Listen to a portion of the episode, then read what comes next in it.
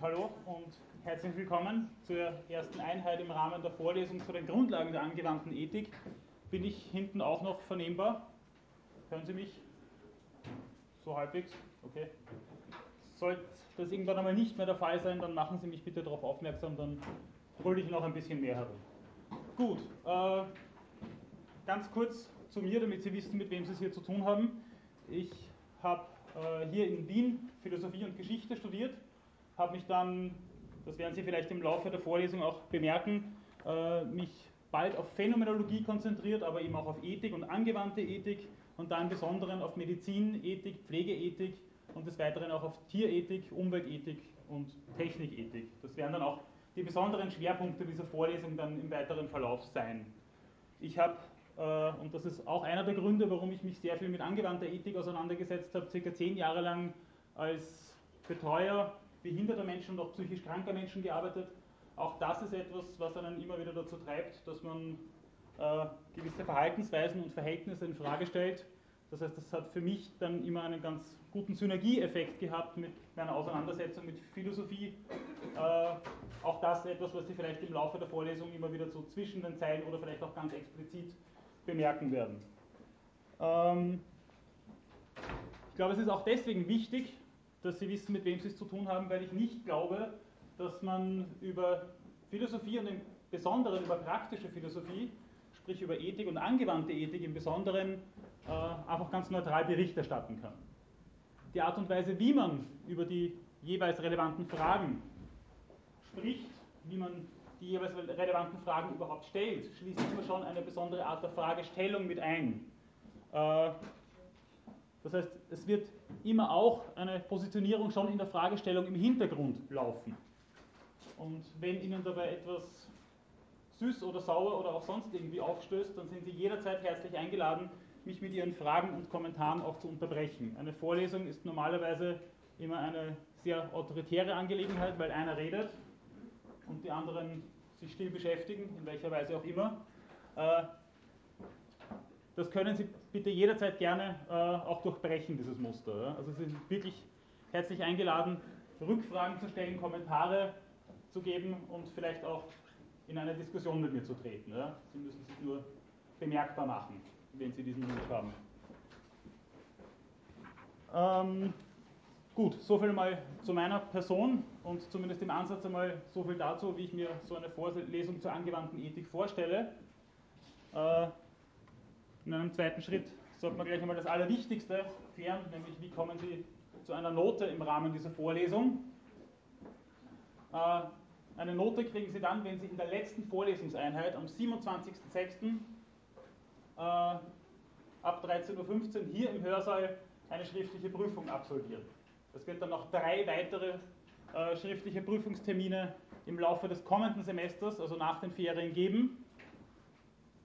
Das ist der erste Termin. Sie können sich dann circa zwei Wochen vorher auf Unidis für diese äh, Prüfung anmelden. Für die Lehrveranstaltung selber müssen Sie sich nicht anmelden.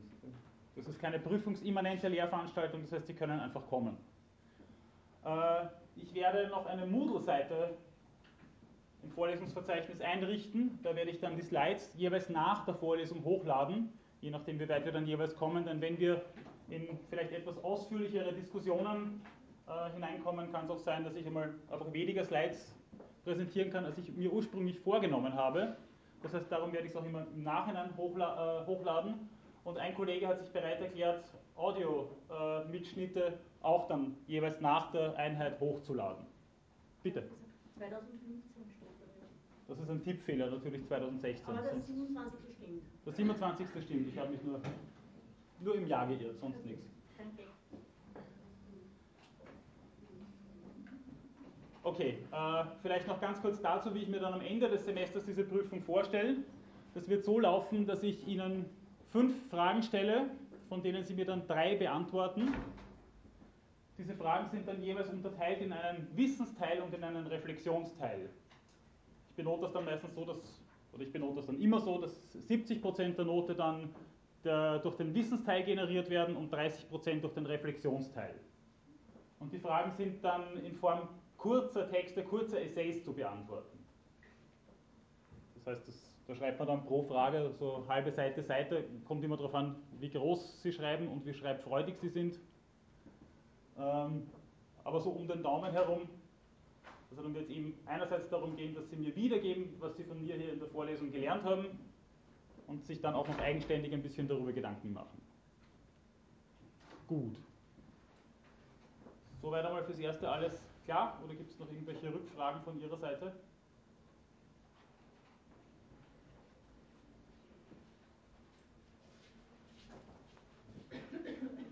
Gut, nachdem das nicht der Fall zu sein scheint, werde ich jetzt einmal in Medias Res gehen und im Sinne einer, einiger einführender Bemerkungen ein bisschen etwas zur angewandten Ethik im Allgemeinen sagen. Sie werden dann im Laufe der heutigen Vorlesung noch sehen, wie sich die Vorlesung dann noch weiter entwickeln wird, welche speziellen Themen wir uns dann besonders vornehmen werden. Äh, jetzt einmal zum Begriff der angewandten Ethik im Allgemeinen. Was meint angewandte Ethik eigentlich? Äh, zunächst einmal ist es eine sehr junge Disziplin innerhalb der praktischen Philosophie. Äh, die angewandte Ethik als eigene Disziplin im akademischen Bereich existiert ab den 60er, 70er Jahren als dann auch die ersten Lehrstühle in diesem Zusammenhang geschaffen worden sind. Das ist einerseits dem geschuldet, dass in den 50er, 60er Jahren es eine forcierte Auseinandersetzung zum Beispiel mit der Medizin im Nationalsozialismus gegeben hat, auch eine historische Aufarbeitung natürlich, die dann in eine ethische Aufarbeitung gemündet ist. Äh, in dieser Zeit hat es auch die ersten fundierteren tierethischen Auseinandersetzungen gegeben. 1964 ist zum Beispiel von Ruth Harrison Animal Machines erschienen, eine erste fundierte, aber auch harsche Kritik der sogenannten industriellen Massentierhaltung. Das ist in dieser Zeit entstanden. Äh, auch die Frage der Zerstörbarkeit unserer Umwelt und des gesamten Planeten ist etwas, was in dieser Zeit des Kalten Krieges natürlich auch äh, immer wieder diskutiert worden ist und auch zu akademischen Debatten geführt hat. Also das Ganze hat natürlich auch eine gewisse Einbettung in den zeithistorischen Kontext.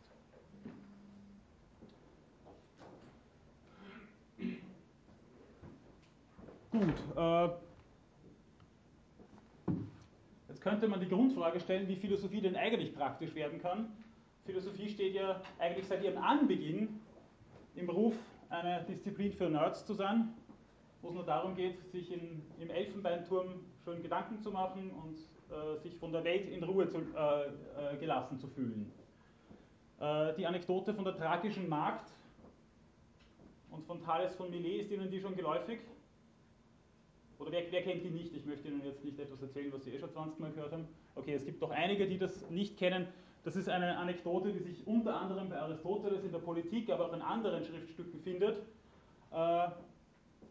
Die Legende, die dahinter steckt, ob die wahr oder falsch ist, darüber kann ich Ihnen jetzt keine Auskunft geben, ist folgendes, äh, folgende Thales von Milet hat sich versucht, in die Fragen des Kosmos zu vertiefen, hat ein bisschen Hans Guck in die Luft gespielt, hat den, den bestirnten Himmel geschaut, sich so seine Gedanken darüber gemacht und ist äh, aufgrund dessen je nach Ausformung dieser Anekdote entweder in eine Gartschlacke oder auch in eine Jauchegrube hineingefallen. Neben ihm ist eine thrakische Magd gestanden, eine thrakische Magd, das ist so am, alleruntersten Ende der damaligen Gesellschaft eine Person, also jemand, die wirklich Bottom of Society bekleidet, äh, bekleidet hat, ist daneben gestanden und hat äh, über Thales von Milet, der natürlich am obersten Ende der Gesellschaft war und arbeitsbefreit war, sich herzlich äh, vor Lachen ausgeschüttet. Sprich, die Geschichte dahinter ist, was Lebenspraktisches kann man mit der Philosophie nicht erreichen. Das ist etwas, was tatsächlich vom realen Leben abgekoppelt ist. Und das Ansinnen der praktischen Philosophie, sprich der Ethik, der politischen Philosophie und so weiter, da komme ich gleich noch dazu, äh, ist eigentlich eines, das diesen Grundduktus der Philosophie, wie er hier in dieser Anekdote dargestellt worden ist und äh, der die Philosophie eigentlich bis heute immer noch so ein bisschen wie ein Schatten begleitet, äh, ist eigentlich so etwas wie ein Widerspruch innerhalb dieser Disziplin. Und dann, wenn es noch einmal dann um eine angewandte oder anwendbare Ethik geht, wie schaut es denn dann überhaupt aus? Der erste, der hier eine fundamentale Unterscheidung in die Philosophie selbst eingeführt hat, ist Aristoteles. Das heißt in dem Fall nicht, dass es äh, davor bei Platon, Sokrates und den Vorsokratikern nicht Versuche gegeben hätte, äh, sich fundamentale ethische oder auch politische Fragen zu stellen. Das kann man selbstverständlich nicht behaupten, aber eine Disziplineneinteilung steht nicht am Anfang der Philosophie. Wäre auch eine äußerst merkwürdige Angelegenheit, sich das so vorzustellen, als hätte man einen Haufen Container, sprich Disziplinen, nebeneinander gestellt und die müsste man dann im Zuge der Forschung irgendwie mit äh, Inhalt, mit Wissen füllen. Die Philosophie und nicht nur die Philosophie, sondern jegliche Form von Wissenschaft entspringt einem Prozess der Selbstdifferenzierung, der, ja, wenn man eine westliche Geschichte schreibt, mit dem antiken Griechenland begonnen hat, aber auch Athen, die damalige Polis, in der Sokrates, Platon und auch Aristoteles gelebt haben, ist der, wie Hegel gesagt hat, auch nicht einfach wie ein Pilz aus der Erde geschossen, sondern auch einer bestimmten historischen und soziokulturellen Konstellation entsprungen. Äh, jedenfalls, diese Selbstdifferenzierung, von der ich da gerade in Nutze zumindest spreche, hat ihren ersten fundamentalen Ausdruck mit der aristotelischen Unterscheidung zwischen Bios Theoretikos und Bios Politikos gefunden. Aristoteles war also der Erste, der zwischen theoretischer und praktischer Philosophie zumindest grundlegend einmal unterschieden hat. Und was hier für uns von äh, besonderem Interesse ist, ist, dass die zugrunde liegende Dichotomie in der Auseinandersetzung mit den relevanten Fragen des Theoretischen, die ist äh, zwischen wahr und falsch zu unterscheiden, gegebenenfalls vielleicht auch zwischen richtig und falsch. Während die fundamentale Unterscheidung des Ethischen, sei es jetzt des Weiteren des Medizinethischen, des Tierethischen, des Umweltethischen oder was auch immer, die zwischen Gut und Böse ist. Ich werde dann ein bisschen später noch einmal ein bisschen genauer darauf zu sprechen kommen. Äh, aber es ist auf jeden Fall so, dass ähm, wahr und falsch nicht nur in unserer landläufigen Sprache, in unserer, in unserer Ordinary Language, eine ist, die wir als strenger, als klarer beschreiben würden. Während Gut und Böse etwas ist, was man gemeinhin immer so ein bisschen als schwammig bezeichnen würde. Und was Aristoteles damit auch verbindet, ist tatsächlich als eine genauere Zuschreibung dieser unterschiedlichen Begrifflichkeiten, dass er sagt, wir, wir, brauch, wir müssen es mit einer gegenstandsgerechten Genauigkeit halten. Das ist etwas, was im Laufe der Geschichte der Philosophie immer wieder auch durch unterschiedliche Ansinnen, zum Beispiel in der Deontologie von Kant, konterkariert worden ist. Aber Aristoteles selber war der Meinung, also wir brauchen hier eine gegenstandsgerechte Genauigkeit in unserer Kriteriologie. Wenn es darum geht, Mathematik zu betreiben, wenn es darum geht, das, was wir heute als Naturwissenschaft bezeichnen würden, zu betreiben, dann ist es so, dass wir mit Gut und Böse schlecht bedient wären. Wenn wir es aber mit Ethik, Politik, auch mit Recht oder mit dem Sozialen zu tun haben, dann wären wir eigentlich schlecht damit bedient, zwischen wahr und falsch oder zwischen richtig und falsch in einem ganz strikten Sinne zu unterscheiden. Also der Unterschied ist hier, dass das tatsächlich eine gewisse Gradualität auch hat. Ja? Was im Einzelfall auch unbefriedigend sein kann, wenn es nämlich dazu kommt, dass wir in heftigere ethische Debatten verstrickt sind und wir dann bemerken, Moment einmal, äh, mit einem Totschlagargument oder mit einem klaren Ja oder Nein äh, kommen wir da nicht weiter, beziehungsweise so eines kriegen wir gar nicht. Das ist einmal das, was Aristoteles sich dazu vorstellt wie ich schon gesagt habe, es hat dann auch andere Bemühungen gegeben innerhalb der praktischen Philosophie, innerhalb der Ethik, äh, die tatsächlich dann auch innerhalb des Ethischen zwischen richtig und falsch unterscheiden wollten. Äh, wir auch im Laufe der heutigen oder spätestens der nächsten Vorlesung darauf zu sprechen kommen. Der kategorische Imperativ ist ja tatsächlich eher binär zu denken, als diese graduellere Unterscheidung von Gut und Böse, wie wir sie bei Aristoteles finden.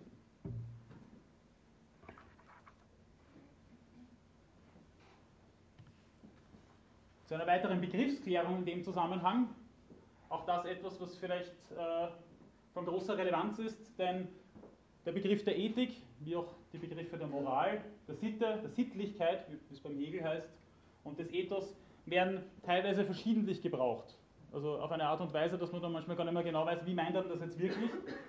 Für den Gebrauch hier im Rahmen der Vorlesung mache ich folgenden Begriffsvorschlag. Ja? Es gibt also ein Ethos, kennt man natürlich vom Berufsethos her, aus einem landläufig bekannten Begriff. Es gibt ein Ethos, das ist, wird meistens übersetzt mit Sitte, Gewohnheit oder auch angestammter Ort. oder eben auch Moral, eine gewisse Moralordnung oder auch Normalität und damit verbundener Normativität, in der wir jeweils schon leben. Da sind wir schon drinnen. In der werden wir schon sozialisiert.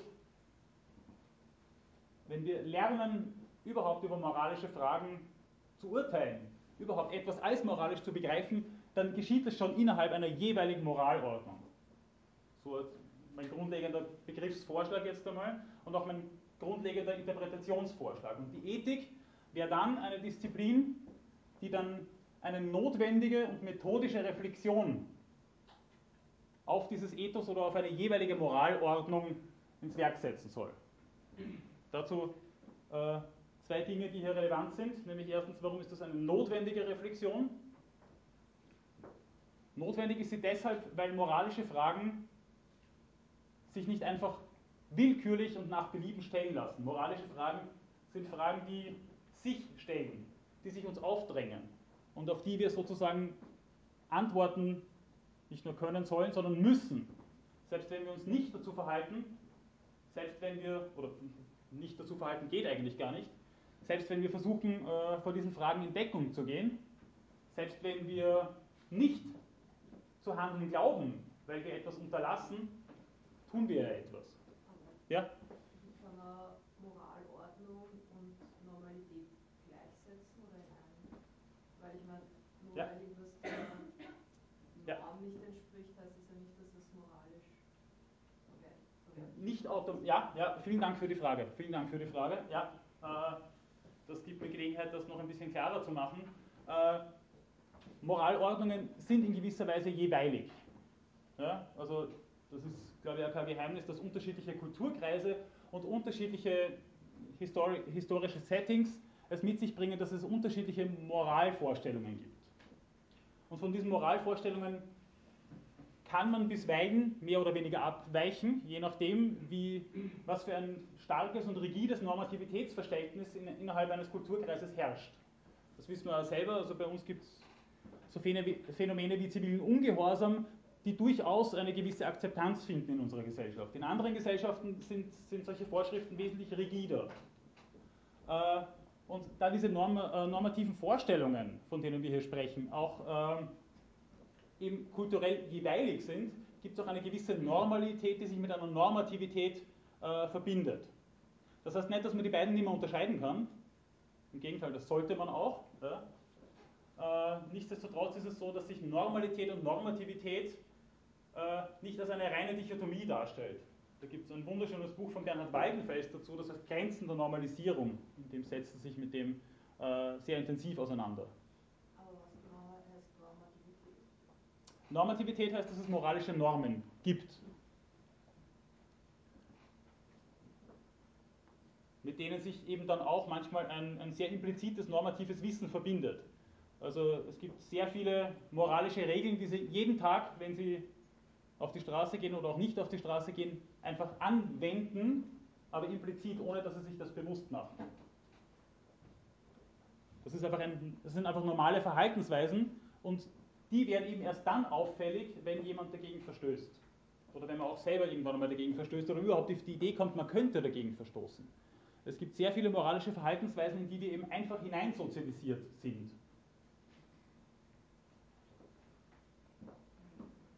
Gut, sind Sie zufrieden mit der Antwort? Wenn Sie das nicht sein sollten, dann bitte noch einmal rückfragen. Ja, also ich weiß nicht, ich meine, man kann ja viel machen, was jetzt nicht normal ist, aber was trotzdem moralisch wertvoll ist. Das ist, ja, ja, dann ist es, dann, das kann man schon, ja, dann hat es aber auch keinen moralischen Stellenwert. Das, das ist, und hier beschäftigen wir uns damit, dass dass wir uns äh, Fragen vorsetzen, die eben moralischen Stellenwert haben und Probleme, die moralischen Stellenwert haben. Ja, natürlich gibt es etwas, was anormal ist oder als anormal beurteilt wird, was jetzt moralisch keine oder nur eine sehr geringe äh, Relevanz hat. Also ja, das ist natürlich geschenkt. Ja. Damit wollte ich nicht sagen, dass jede Abweichung von der Normalität normativen Charakter hat und damit irgendwie amoralisch ist oder von einer Majorität als amoralisch bewertet wird. Das, das wollte ich damit nicht sagen. Ja? Okay, aber. Das heißt, ähm, ja. Normalität äh, ist verbunden mit. Ja, das ist, wenn ich, wenn ich davon ausgehe, dass ich in einer jeweiligen Moralordnung lebe, dann ist es so, dass, dass darin Normen gültig sind, äh, die vielleicht jetzt nicht überall ihre Gültigkeit haben. Ja? Und insofern bewege ich mich dann in einer speziellen Normalität. Wenn Menschen aus anderen Kulturkreisen zu uns kommen, dann kann es sein, dass sie manchmal gegen moralische Vorstellungen verstoßen, eben weil sie davon keine Kenntnis haben. Und das erscheint uns dann als aus unserer Perspektive anormales Verhalten. Und in solchen Fällen verzahnt sich dann Normativität mit Normalität. Und das ist etwas, was, was es ständig gibt. Nur betrifft eben der Bereich des Normalen nicht die ganze Moralität und umgekehrt. Aber es gibt eben eine Schnittmenge und das ist dann nicht ganz trivial. Es gibt Ethikkonzepte, die anders funktionieren. Es gibt Ethikkonzepte, die sagen, es gibt, da werde ich dann noch darauf zu sprechen kommen, äh, zum Beispiel kantianische deontologische Ethiken funktionieren sehr wohl so, dass es so etwas wie einen Bereich äh, a priorischer, erfahrungsunabhängiger Vernunftfähigkeit gibt und darin manifestiert sich Moralität. Das ist in dem Konzept jetzt hier so nicht vorgesehen. Ne? Aber da werden wir dann später noch darauf zu sprechen kommen. Das wäre ein anderer Zugang. Ja? Das führt mich aber gleich zu dem zweiten Punkt, den ich hier machen wollte, nämlich, dass es eine methodische Reflexion ist. Es gibt immer ein gewisses methodisches Rüstzeug, mit dem ich das tue. Nämlich mir selber Rechenschaft über meine eigenen Handlungen, über die Verhältnisse, in denen ich lebe, äh, geben, auf die moralischen Normen reflektieren, in denen ich jeweils schon stehe und mit denen oder in denen ich lebe.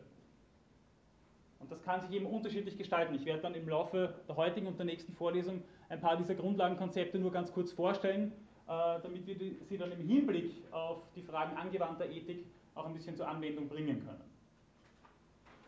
Also methodisches Rüstzeug könnte zum Beispiel eine aristotelische Tugendethik sein, könnte eine kantianische Deontologie sein, könnte der Utilitarismus sein und mehrere andere grundlegende ethische Theorien.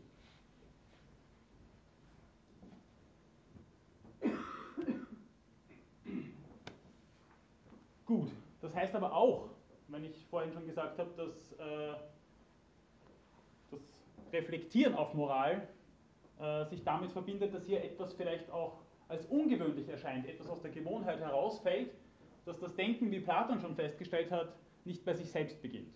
Das ist nicht etwas, was meiner eigenen Willkür entspringt. Kann im Einzelfall natürlich meiner Willkür entspringen, aber schon Platon hat gesagt, es könnte sein, dass, oder es wird wohl so sein, dass das Philosophieren, das Denken mit dem Taumazein, mit dem Staunen beginnt. Das ist ein ganz berühmt und klassisch gewordener Topos innerhalb der Philosophie. Und jetzt könnte man vor dem Hintergrund äh, dessen, was ich gerade gesagt habe, sagen, Staunen vielleicht auch im Hinblick auf das Moralische. Staunen vielleicht auch als ein Staunen, das einer Empörung entspringt. Oder auch einer Mitfreude oder einem Mitleiden, einer Wut über die Verhältnisse oder was auch immer. Ja? Das wären alles mögliche Triebfedern, sich dann in einem philosophisch-ethischen Sinne mit moralischen Fragen auseinanderzusetzen. Ja? Aber das heißt, dass hier etwas aus dieser Gewohnheit herausgefallen ist von der ich vorhin gesprochen habe, die vielleicht sehr subtil, sehr implizit ist. Äh, ja, mit Michael Polanyi und anderen könnte man auch von, einem, von einer tacit morality oder einer tacit knowledge sprechen. Ich schreibe das mal kurz auf. Etwas, was uns tatsächlich äh,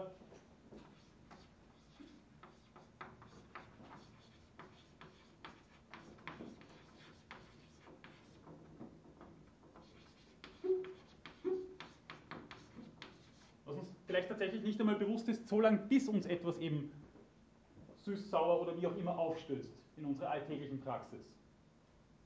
Ja? Äh, Begriff stammt eigentlich von, von Michael Polanyi.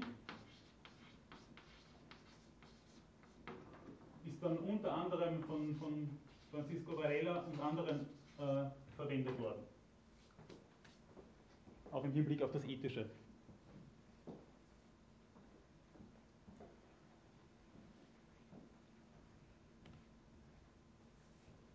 Gut. Noch einmal zu einer Begriffsklärung innerhalb des Begriffs der Ethik. Äh, etwas, was Ihnen vielleicht im Laufe Ihres Studiums immer wieder mal begegnen wird, dass dann gesprochen wird von deskriptiver Ethik, normativer Ethik, Metaethik. Äh, das sind Begrifflichkeiten,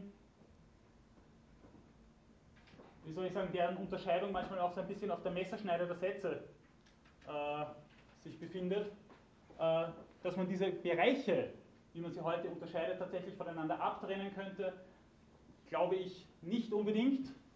Dennoch ist es so, dass man sie tatsächlich ja unterscheiden kann. Also die deskriptive Ethik ist das, was seit den 70er Jahren, vielleicht schon ein bisschen vorher, äh, auch als Moralpsychologie bezeichnet wird. Das heißt, da geht es auch darum, wie entsteht individuell oder auch sozial so etwas wie Ethik, so etwas wie Gewissen, so etwas wie die Möglichkeit überhaupt äh, ethisch reflektieren zu können. Was sind die Bedingungen, die, die, ja, die grundlegenden Bedingungen dafür, dass ich überhaupt Ethik betreiben kann und dass ich überhaupt Moralvorstellungen haben und reflektieren kann.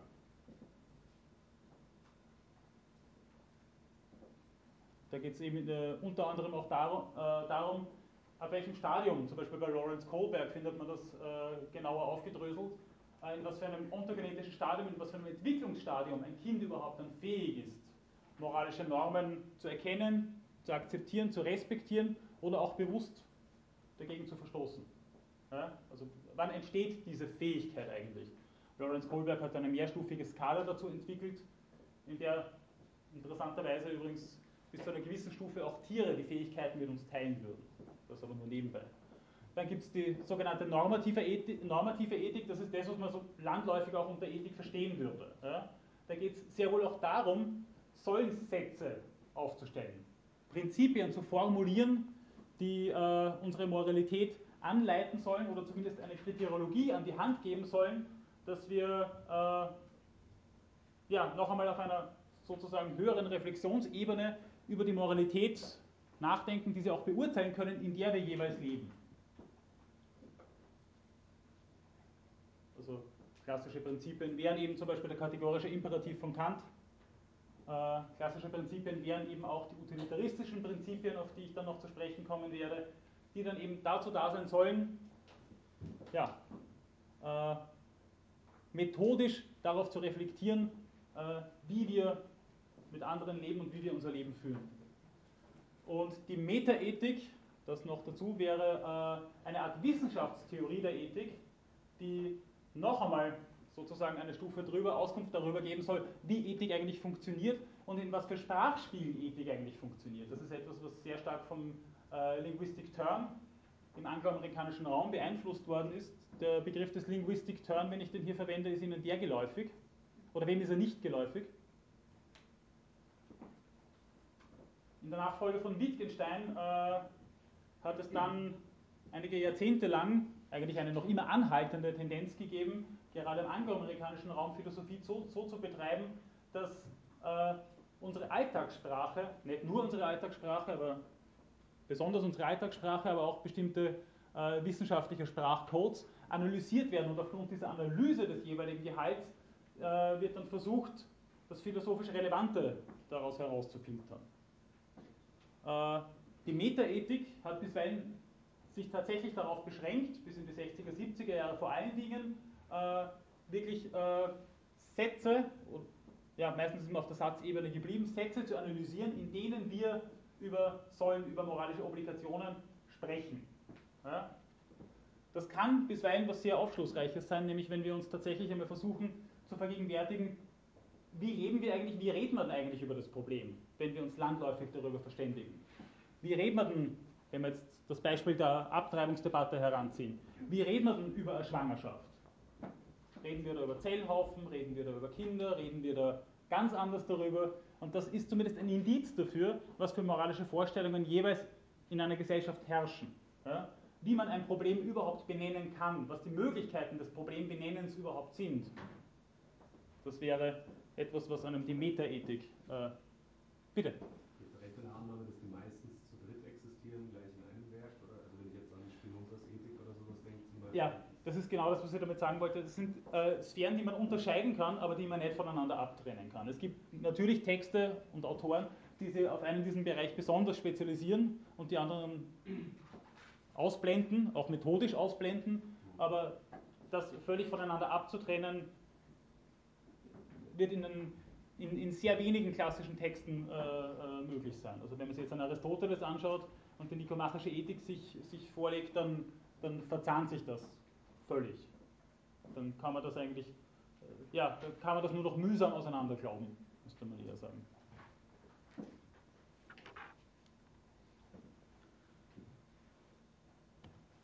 Gut, noch einige wenige Slides äh, zu Begriffsklärungen, damit Sie alle wissen, wovon ich dann jeweils rede, wenn ich diese Begrifflichkeiten verwende und es da zu keinen Missverständnissen kommt. Also äh, Ethik ist etwas, was sich in den Bereich der praktischen Philosophie einordnen lässt, mindestens seit Aristoteles,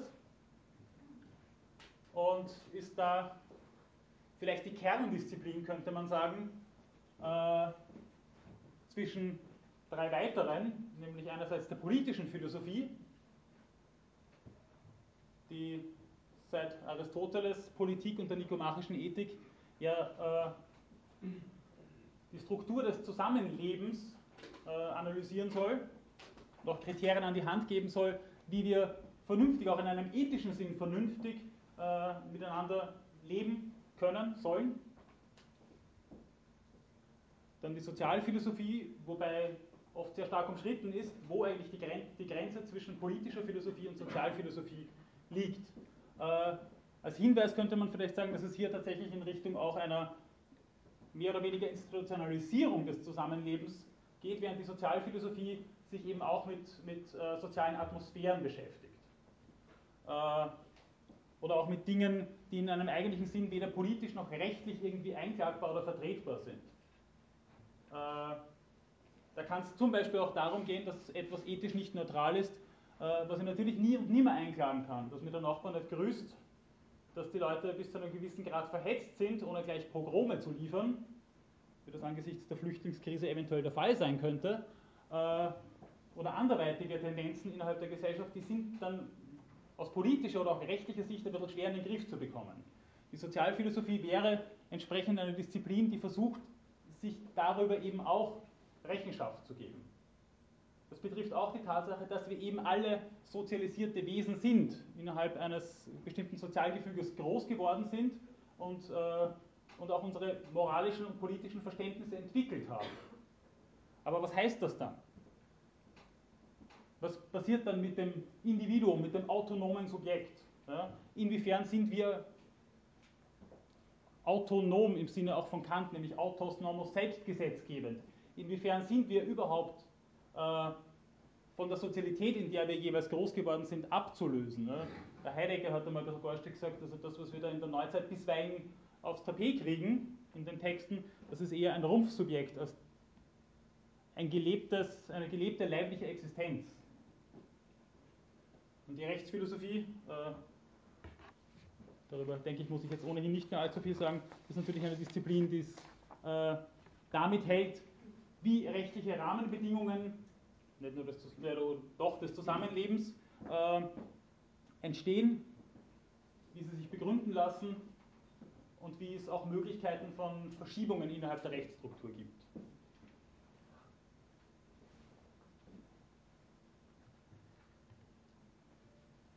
Gut, vor diesem Hintergrund jetzt vielleicht noch einmal kurz die Frage, was äh, heißt dann eigentlich angewandte Ethik, wenn es doch schon diese vier Disziplinen, im Besonderen mit der praktischen Philosophie, mit der Praxis als solcher zu tun haben? Ist dann die angewandte Ethik, wie Andreas Fiete mal gemeint hat, eine praktische, praktische Philosophie? Und wie es im akademischen Diskurs manchmal so ein bisschen daherkommt, äh, dann eher so eine Philosophie light oder auch ultra light? Denn tatsächlich ist es schon bei Aristoteles so, dass der Bios Theoretikos eine, wie soll ich sagen, höhere Dignität hat als der Bios Politikos. Dass natürlich die Auseinandersetzung mit den großen kosmologischen Fragen äh, etwas ist, was mehr Dignität hat, aber was dem Menschen Aristoteles zufolge auch nur bis zu einem gewissen Grad zukommt. Wir sind alle angewiesene Wesen, wir sind alle Wesen, die halt einmal was essen müssen, die halt darauf angewiesen sind, anerkannt zu werden von anderen, die darauf angewiesen sind, äh, ja, wie es auch anderen geht. Ja, auch das sagt Aristoteles, ist, wir sind auch da, davon angewie, äh, darauf angewiesen, dass es unseren Nachkommen, unseren Freunden, unserer Familie gut geht, denn auch das beeinflusst uns. Das heißt, wir sind nicht so unabhängig, dass wir uns ständig nur mit, äh, der Physik des Kosmos mit der Mathematik des Kosmos auseinandersetzen könnten. Das ist etwas sozusagen Übermenschliches, das uns eben auch nur zeitweilig zukommen kann. Äh, und bis heute ist es so, dass im akademischen Diskurs die praktische Philosophie, das ist nicht immer und überall so, aber eine ist, die ja, vielleicht ein etwas geringeres Ansehen genießt als die theoretische Philosophie. Und wenn es dann um die angewandte Ethik selber geht, dann ist es so, dass sie vielleicht auch noch einmal eine etwas geringere Dignität hat bisweilen. Ja. Ich komme dann auch gleich ein bisschen später nochmal darauf zurück, warum das so sein könnte oder womit das zusammenhängen könnte. Ähm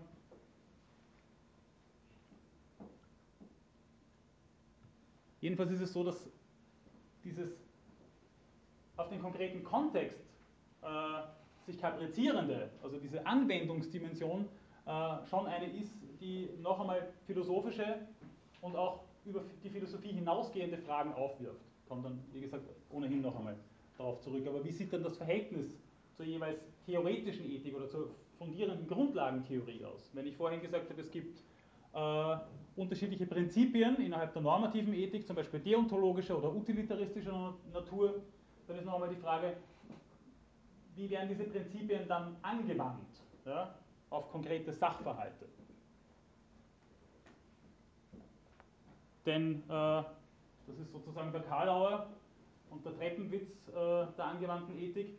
Es ist bestimmt nicht so, äh, dass es eine Medizinethik gibt, die von sonstigen ethischen Fragen abzukoppeln wäre. Oder eine Tierethik oder eine Umweltethik oder auch eine Technikethik, die mit grundlegenden ethischen Fragen nichts mehr zu tun hätte. Im Gegenteil. Ja, also Julian Niederrümelin ist einer unter vielen, der mal gemeint hat, äh, das ist dann keine Sonderethik, sondern eine Ethik besonderer Bereiche.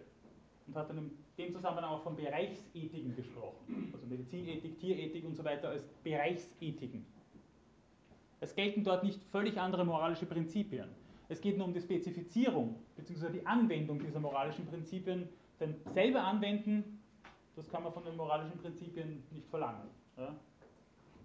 Also insofern spielt der Kontext und auch die konkrete Auseinandersetzung eine, eine spezifische Rolle.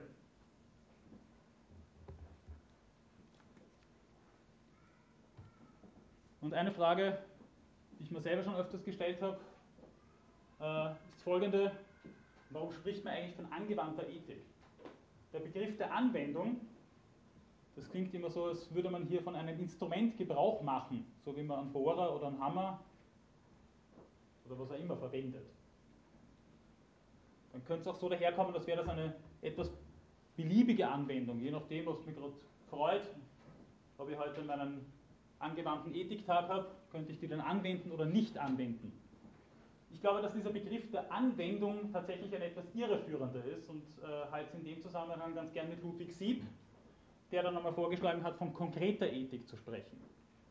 Denn wenn es tatsächlich nur so wäre, dass wir etwas anwenden, je nachdem, ob wir gerade anwenden wollen und je nachdem, was wir gerade anwenden wollen, äh, dann wäre es tatsächlich ja nicht mehr so, wie ich vorhin gesagt habe, nämlich dass da etwas auffällig wird, dass uns da etwas entgegenkommt, auf das wir dann je so oder so antworten, aber antworten müssen. Denn wir können eben, wie gesagt, auf diese Fragen nicht nicht antworten, weil wenn wir sie ignorieren, ist das immer noch eine Antwort auf diese Frage.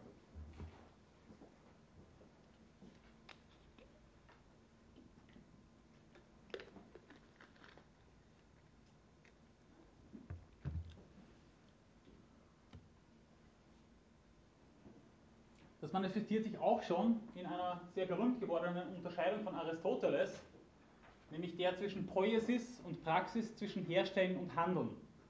Das äh, präsentiere ich Ihnen jetzt über eine heuristische Absicht, um noch so ein bisschen mehr Gefühl dafür zu kommen, bekommen, was ich, was ich Ihnen da gerade versuche zu vermitteln. Wenn es ums Herstellen geht, um das bloße Anwenden eines Werkzeugs, wenn es darum geht, dass ich einen Tisch, einen Sessel baue oder einen Fensterrahmen oder denken Sie sich was auch immer, dann gehorcht das erstens einmal nicht dieser Kriteriologie von Gut und Böse. Das ist irgendwie sinnlos zu sagen, der Tisch ist leider misslungen, der wackelt, der ist böse. Metaethisch könnte man sagen, so, so redet doch niemand. Ja? Also hier reden wir von richtig oder falsch. Ja? Funktioniert oder funktioniert nicht. Funktional, instrumentell. Das sind die Adjektive, die man hier verwenden müsste. Dann ist das Herstellen wiederholbar. Äh, Aristoteles sagt zwar, die Techne, die dahinterliegende Fähigkeit, äh, liebt den Zufall, und ist auch immer davon ein bisschen abhängig. Äh, nichtsdestotrotz, also wenn ihr mal geschnallt habt, wie man einen Sessel oder einen Tisch baut, dann wäre es das nächste Mal hochwahrscheinlich wieder zusammenbringen. Es sei denn, irgendwelche Ereignisse im Vortag sprechen dagegen, dass es heute wieder so hinkriegt.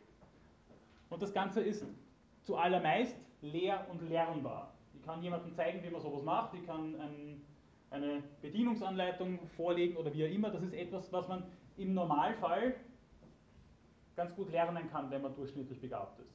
Im Normalfall. Während das Handeln, das hat jetzt eben mit Gut und Böse und mit Ethik und auch mit angewandter Ethik zu tun, äh, eben in einem anderen Sinne beurteilbar ist oder zu beurteilen ist, dann ist es im Gegensatz äh, zum Herstellen singulär und irreversibel, sagt Aristoteles. Ich bin geneigt zu sagen, dass er damit auch wirklich etwas getroffen hat, denn wenn Sie jetzt etwas tun, was moralisch in irgendeiner Art und Weise problematisch ist, wenn Sie Ihrem Sitznachbarn, das ist keine Aufforderung, jetzt eine, eine runterhauen würden, äh, dann ist das etwas, was Sie jetzt in dem Sinne auch nicht ungeschehen machen können. Sie können es vielleicht wiederholen, aber dann ist es trotzdem nicht so, dass Sie einfach nur das Gleiche noch einmal gemacht haben, sondern dann wird das Ganze natürlich auch noch schlimmer. Und die Geschichte ist, es ist tatsächlich insofern irreversibel, als dass Sie sich entschuldigen können, aber das Ganze nicht ungeschehen machen können. Während wenn Sie den Sessel nachher zerlegen, dann ist es tatsächlich so, als wäre nichts passiert. Das ist, das ist jetzt wirklich nur eine heuristische Unterscheidung. Wir werden dann im Zusammenhang vor allem mit der Technikethik dann schon darauf zu sprechen kommen, dass diese Unterscheidung vielleicht auch eine ist, die sich bisweilen verbessert. Denn wenn man jetzt eine Atombombe baut oder einen Panzer, dann ist tatsächlich die Frage, ob man nicht da auch von Gut und Böse bis zu einem gewissen Grad sprechen können muss. Und, das ist jetzt aber nochmal sehr relevant, äh, wenn es um das Lehren und Lernen von ethisch richtigen, guten, wie auch immer Verhalten geht, äh, wenn es um das Lehren und Lernen geht, dann ist es tatsächlich etwas anderes als beim Herstellen. Dann ist es tatsächlich so, dass sich immer wieder die Frage stellt, wie kann man am Kind, wie kann man auch einem Erwachsenen gegenüber so etwas wie einen pädagogischen, einen sinnvollen pädagogischen Habitus an den Tag legen, dass jemand sich gut verhalten lernt. Und eben wohl der größte Unterschied, der von Aristoteles jetzt so nicht formuliert worden ist, aber der dennoch äh, bei ihm durchscheint und der sehr relevant ist, ich kann nicht herstellen. Ich kann ich kann theoretisch mein ganzes Leben lang nicht herstellen. Aber handeln, ich kann niemals nicht handeln. Ich habe das vorhin ohnehin schon angedeutet. Wenn ich die Arme verschränke und nichts mache, heißt das nicht, dass ich nicht handle. Äh, Kontext der Medizinethik, da wird immer wieder davon geredet, dass man der Natur ihren Lauf lässt. In einigen Argumentationen. Ja? Was heißt der Natur ihren Lauf lassen? Wenn es um passive Sterbehilfe geht, spricht man davon, der Natur ihren Lauf zu lassen, dass man das dann vielleicht noch begleitet. Aber wenn man sagt, der hat eine Blinddarmentzündung, was machen wir? Lassen wir der Natur ihren Lauf oder operieren wir? Äh, die Debatte ist, glaube ich, schnell beendet. Ja? Äh, aber was ist damit gesagt? Eben, man kann nicht nicht handeln. Man kann auf moralische Fragen nicht nicht antworten und man kann nicht nicht handeln. Ja? Egal was wir tun, es wird immer in irgendeiner Art und Weise von moralischer Relevanz sein. Sei es jetzt von zentraler und, und dringlicher moralischer Relevanz oder vielleicht auch nur von äh, ja, marginaler moralischer Relevanz, aber wie gesagt, man kann nicht nicht handeln.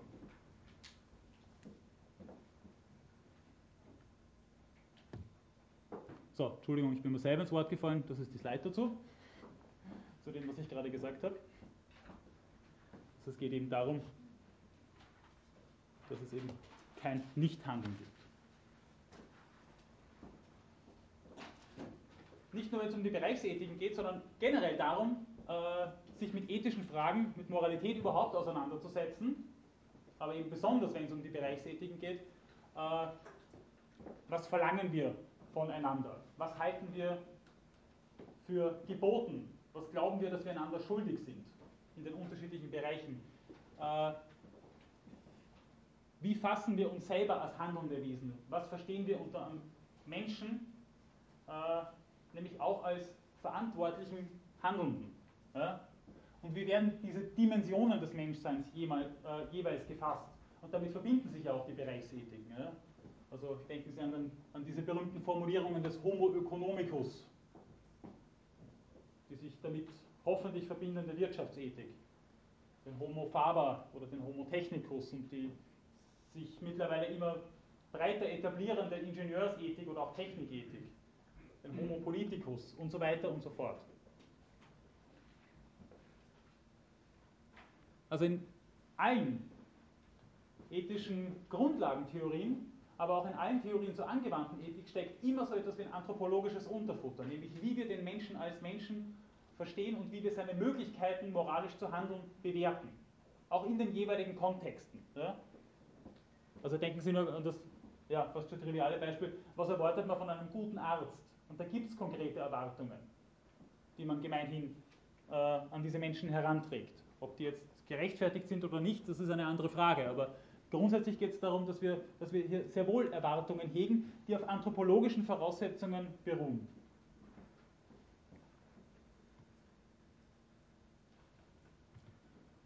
Und ein anderer Hintergrund, über den wir uns jetzt auch noch kurz Rechenschaft geben sollten, ist, äh, dass diese Conditio Humana, von der ich hier gesprochen habe, natürlich eine ist, äh, die auch von den jeweiligen moralischen Kontexten und von den jeweiligen Normalitäten abhängt. Ja? Also was wir hier von äh, einer Ärztin, einem Arzt erwarten, das mag durchaus etwas fundamental Verschiedenes sein als das, was man äh, bei gewissen Völkern von ihren Heilerinnen und Heilern erwarten würde. Ja? Und da möchte ich jetzt gar keine wertende Unterscheidung dazwischen machen. Es geht nur darum, dass hier unterschiedliche Zusammenhänge äh, sich so gestalten, dass unterschiedliche moralische Erwartungen und Normalitäten sich damit verknüpfen. Äh, das Ganze wird noch einmal wesentlich komplizierter, als ich das zu Anfang der heutigen Vorlesung dargestellt habe, wenn man sich äh, noch einmal versucht zu vergegenwärtigen, was heißt eigentlich ein Ethos, eine moralische Ordnung, eine moralische Normalität, auf die wir, wenn wir Ethik betreiben, reflektieren. Worum geht es denn da genau? Geht es da um Wien, Österreich, Europa, die westliche Welt? Was ist der Bezugsrahmen? Oder ist es eh nur die eigene Peer Group, nur unter Anführungszeichen? Was ist der jeweilige Bezugsrahmen in einer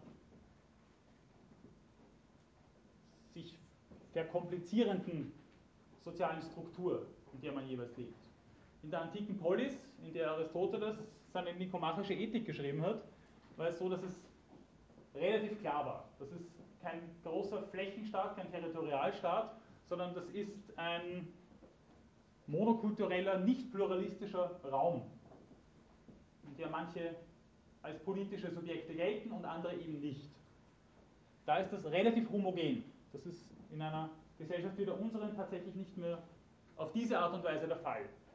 Das Ganze verbindet sich natürlich auch, also diese Punkte hängen miteinander zusammen, damit, dass wir auch Kontakt, und zwar bisweilen sehr viel Kontakt haben zu anderen soziokulturellen Kontexten, durch die Globalisierung, durch die medialen Möglichkeiten, Internet, Facebook und so weiter, das gibt uns tatsächlich Gelegenheit, äh, hier unterschiedliche Perspektiven kennenzulernen und diese Perspektiven äh, stellen einander wechselseitig in Frage. Das ist einmal das Erste. Und das Nächste, was sich damit verbindet, ist natürlich auch, äh, dass wir halt dann auch dastehen und sagen, naja, Moment einmal, also so wie ihr mit diesen Fragen umgeht, das passt uns eigentlich so nicht. Das entspricht nicht unserer Normalität und der sich damit verbindenden Normativität. Und das verkompliziert die Sache natürlich dann. Äh, denn auch wenn ich in einer jeweiligen Moralordnung lebe und viele Menschen geneigt sind zu sagen, naja, Moment, das ist ja nur meine moralische Anschauung, also die es sogar noch weiter treiben, als sich auf den eigenen soziokulturellen Raum äh, zu berufen, sondern zu sagen, naja, moralische Vorstellungen, die sind, die sind privat, also man braucht nur auf die Menschenrechte zu verweisen und man ist sehr schnell nicht mehr der Meinung, dass das privat ist und etwas, was wir halt glauben können, aber wenn ihr die Menschenrechte mit Füßen tretet, na okay. Wenn du meinst, dass äh, gelegentlicher Totschlag aufgrund von schlechter Laune und äh, Rausch am Vortag etwas ist, was du machen kannst, okay, aber ich mache das nicht. Also so redet man nicht über Moral. Moral hat immer auch den Anspruch, über den jeweiligen Kontext hinauszugehen, mit welcher Berechtigung auch immer das der Fall sein mag. aber das ist tatsächlich etwas, wenn wir von moralischer Obligation sprechen, sprechen wir normalerweise nicht davon, dass das ganz allein meine ist und mit dir hat das alles nichts zu tun. Das ist nicht die Art und Weise, wie wir über Moralität sprechen. Und das Ganze ist natürlich nicht nur auf globaler Ebene so, dass es hier einen Pluralismus gibt, sondern, ja, kein Geheimnis, es gibt auch einen äh, innergesellschaftlichen Pluralismus. Wir verstehen uns ja als pluralistische Gesellschaft. Tristan Engelhardt Jr. hat einmal gesagt, die säkulare Moral ist eine Moral für moralisch Fremde. Das scheint jetzt deshalb zu konterkarieren, was ich vorhin gesagt habe, aber was das bedeutet, ist nicht, dass wir dass hier lauter private Solipsisten nebeneinander sitzen und sagen, das ist meine moralische Vorstellung und das ist deine, sondern dass es eben innerhalb äh, so ziemlich jeder pluralistischen Gesellschaft auch moralische Kämpfe, moralische Auseinandersetzungen gibt. Die Frage, wie man mit der Legitimität von aktiver Sterbehilfe jetzt nur als Beispiel, ja, von, von Abtreibung und so weiter umgeht, das sind Fragen, die oft Jahrzehnte umstritten sind und dann schaut man immer keine für alle gangbare und, und akzeptable Lösung bei solchen Fragen heraus. Ja? Also das mit Pluralismus ist tatsächlich auch eine konfliktbehaftete Angelegenheit. Dann ist es so, und das ist in gewisser Weise trivial, aber dennoch erwähnenswert, wie ich finde, dass Moralordnungen immer sozusagen offene Ränder haben. Der Begriff der Kontingenz ist Ihnen der geläufig oder wem ist er nicht geläufig? Der Kontingenz meint einfach, dass Moralordnungen verschiebbar sind dass moralische Anschauungen sich verschieben. Das, was vor 100, 150 Jahren beispielsweise zur Sexualmoral gezählt hat, ist heute bisweilen völlig obsolet geworden oder wird zumindest völlig anders behandelt. Es gibt also eine Verschiebbarkeit. Moralische Fragen, vor allem der angewandten Ethik, und da kann man jetzt wieder sehr an die Medizinethik denken, aber auch zum Beispiel an Umwelt- oder Technikethik, moralische Fragen stellen sich anders und neu, wenn es zu wissenschaftlich-technischen Neuerungen kommt. Die militärischen, wie soll man das nennen, Revolutionen aufgrund des Zweiten Weltkrieges, die militärischen Möglichkeiten, die sich damals potenziert haben, haben natürlich völlig neue ethische Fragen äh, aufgemacht. Bis hin zur Möglichkeit, unseren ganzen Planeten zu zerstören. Denken Sie an die Atombombe. Äh, wissenschaftlich-technische Neuerungen im medizinischen Bereich, künstliche Befruchtung, Pränataldiagnostik, Präimplantationsdiagnostik, äh, Stammzellentherapie, äh, jegliche Form von Genmanipulation. Das sind lauter Fragen, die äh, so vor wenigen Jahrzehnten eigentlich nicht, gar nicht stellbar waren. Aber noch einmal, jetzt stellen sie sich und warten nicht darauf, dass wir sie stellen und warten auch nicht darauf, dass wir dann irgendwann einmal eine bündige und für alle akzeptable Antwort darauf haben. Und, was jetzt auch nochmal mit allen diesen Fragen von oben zu tun hat, es gibt auch immer wieder soziokulturelle Umbrüche oder auch Verschiebungen. Die Geschichte immer wieder gezeigt, dass moralische Normen sich mit Demokratisierung, mit Revolutionen, mit Mainstreams und so weiter einfach verändern.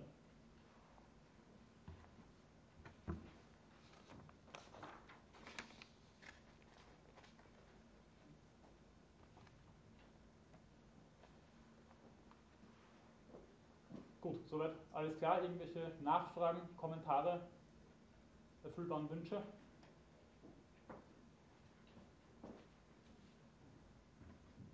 Gut, wenn das nicht der Fall ist, dann noch einmal ganz kurz dazu. Äh, die unterschiedlichen Bereichsethiken, die ich jetzt immer wieder schon erwähnt habe, und das sind jetzt auch nur einige Beispiele, äh, wie fein ziseliert, wie kleinteilig solche Disziplinen auch sein können, äh, stellen sich eben so dar, dass sie vor dem Hintergrund eines jeweiligen soziokulturellen Kontexts, vor, dem Hintergrund einer bestimmten anthropologischen Dimension sich entfalten und die rot und äh, fett gedruckten äh, Bereichsethik sind die, mit denen ich mich im Laufe dieser Vorlesung dann auch näher noch auseinandersetzen werde, für die ich dann jeweils äh, auch ein paar Vorlesungseinheiten reservieren werde. Also wir werden uns im Weiteren dann besonders mit Medizin- und Pflegeethik, Umweltethik, Tierethik und Technikethik auseinandersetzen. Ganzen, eine ganze Reihe weiterer Beispiele können Sie sich natürlich denken und diese unterschiedlichen Bereichsethiken, auch das ist vielleicht noch einmal eine Erwähnung wert, sind natürlich jetzt dann jetzt, wenn es um eine Selbstdifferenzierung der Philosophie geht, voneinander völlig abzugrenzen. Natürlich ist Forschungsethik, Wissenschaftsethik etwas, was auch in der Medizinethik eine eminente Rolle spielt. Denken Sie daran, dass es eben Forschung äh, auch an Menschen gibt. Sie haben vielleicht mitbekommen, dass vor äh, nicht allzu langer Zeit in Frankreich ein Mann bei einem medizinischen Versuch verstorben ist. Äh, auch das ist etwas, was äh, zu unterschiedlichen äh, Perspektiven oder aus unterschiedlichen Perspektiven äh, beleuchtet und betrachtet werden kann. Mit unterschiedlichen Ausgangsfragen und mit unterschiedlichen Antworten natürlich auch auf diese Fragen. Umweltethik und Tierethik voneinander völlig abzugrenzen, halte ich auch nicht für sehr sinnvoll. Äh, Technikethik, etwas, was in der Wissenschaftsethik, Umweltethik, Medizinethik eine Rolle spielt. Also diese Disziplinen sind nicht völlig voneinander abgetrennt und einfach nur nebeneinander aufzulisten.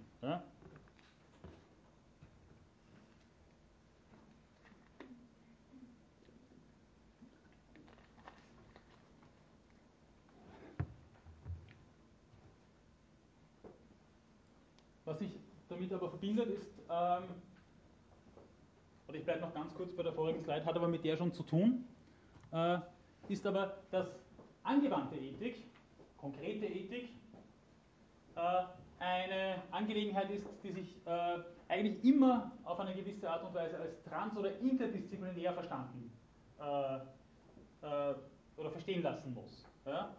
Also wenn ich jetzt über Medizinethik versuche, etwas zu schreiben oder darüber Auskunft zu geben, über Medizinethik diskutiere, dann kann ich mir über Fragen der Präimplantationsdiagnostik nicht verbreitern, weil ich nicht weiß, worum es geht. Was da für Maßnahmen und Möglichkeiten dahinter stecken. Oder Pränataldiagnostik, wie auch immer. Ja. Ich werde nur bedingt über Tierethik sprechen können, wenn ich nicht rudimentäre biologische und zoologische Grundlageninformationen habe. Ja. Das ist etwas, was wo man nicht rauskommt recht. Ja? Also es ist immer so, dass es, dass es zweierlei Arten von Wissen geben muss. Mit Aristoteles zu reden, es muss sehr wohl so etwas wie ein naturwissenschaftliches Wissen geben oder vielleicht auch ein technisches Wissen und es muss eben dieses ethische Wissen geben, das sich dann auf eine Art und Weise miteinander verzahnt, ähm, die jetzt so nicht garantiert ist. Interdisziplinarität heißt immer auch, so ein bisschen die Unsicherheitsverwaltung, nämlich wenn Methoden miteinander gar nicht so kompatibel sind. Äh, Sie kennen wahrscheinlich den berühmt-berüchtigten naturalistischen Fehlschluss, an den ich nicht recht glaube, aber ist, der funktioniert so, dass man aus naturwissenschaftlichem Wissen äh, keine wie auch immer gearteten Sollenssätze ableiten kann. Aus dem, was ist, kann nicht das folgen, was sein soll. Das heißt, wir haben hier tatsächlich eine in sich nicht normative Disziplin, die mit einer in sich normativen Disziplin irgendwie in Zusammenhang kommen muss. Ja? Äh, der naturalistische Fehlschluss, darum stelle ich den ein bisschen in Frage, geht aber auch davon aus, dass es so etwas wie nackte Fakten überhaupt gibt. Und die Frage ist, ob es eigentlich irgendwelche Phänomene gibt, mit denen wir es zu tun haben, die völlig frei sind von irgendwelchen Bewertungsmustern, die völlig frei sind, schon in ihrer Beschreibung völlig frei sind von, irgendeinem normativen Background. Ja?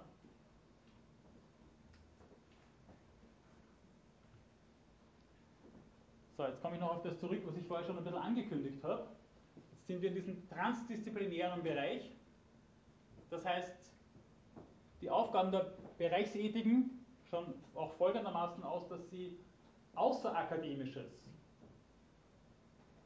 oder vielleicht auch transakademisches bedienen sollen. Ja? Also es geht bei der angewandten Ethik darum, dass es eben diese konkreten Aufgaben gibt, die sich stellen und die dann auch in gewisser Weise erfüllt werden sollen. Ja. Das kann auch sein, dass es zum Beispiel eine Bioethikkommission ist, die eben über den akademischen Bereich hinaus tätig ist und selbigen vielleicht, vielleicht verankert ist oder nicht einmal verankert ist. Das ist aber der Grund, warum es manchmal im akademischen Bereich so ist, dass das ein bisschen, ich will jetzt nicht sagen belächelt wird, aber, aber einen, einen, gewissen, einen gewissen Sonderstatus hat. Ja? Nämlich auch, jetzt komme ich kurz zu Punkt 3, weil der Output, wie es Horster, Detlef Horster hier beschreibt, äh, nicht zwingend wissenschaftliche Texte sind, sondern eben Gutachten oder auch Empfehlungen. Oder auch ja, Papiere, die politische Beratungsfunktion haben. Andererseits muss man auch sagen, es gibt natürlich eine breite akademische, und zwar wirklich akademische Literatur, die aus diesem Bereich der angewandten Ethik herausstammt. Ja? Damit verbindet sie eben auch die Tätigkeit von Kommissionen, nur als Beispiel von Bioethikkommissionen, äh, darin besteht, nicht nur Wissen zu generieren, Forster sagt sogar, dass sie nicht Wissen generieren, da bin ich mir nicht ganz sicher, aber dass sie, dass, es, dass sie eben nicht nur darin besteht, Wissen zu generieren, sondern praktisch verwertbare Empfehlungen.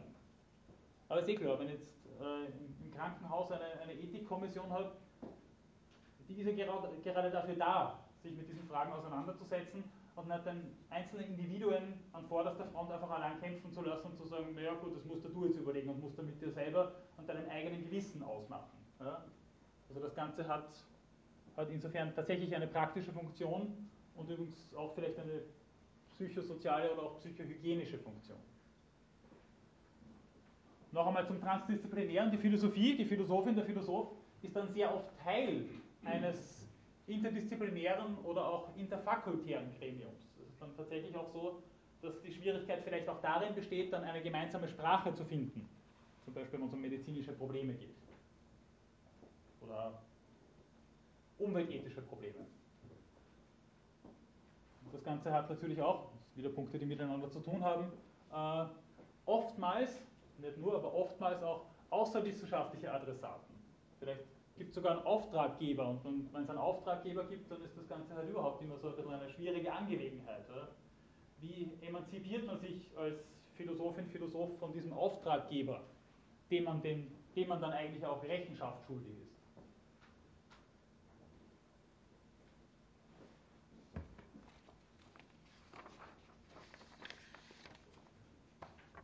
Gut, soviel äh, zu einigen Begriffsklärungen und einigen Überlegungen dazu, womit wir es denn eigentlich dann jetzt ein Semester lang zu tun haben werden.